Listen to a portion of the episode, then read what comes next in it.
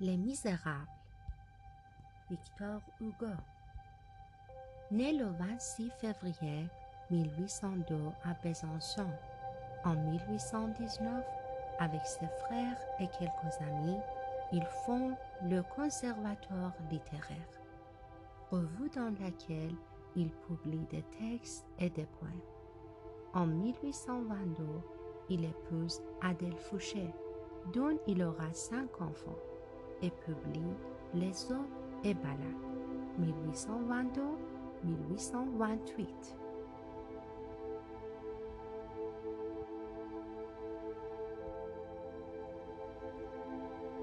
Hugo s'oriente alors vers le romantisme et il deviendra bientôt le chef de file des autres de cette école.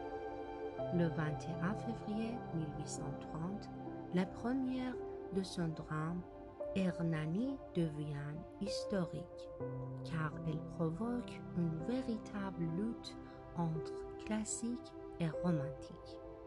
Après le théâtre, Hugo ajoute au romantisme le roman Notre-Dame de Paris, 1831.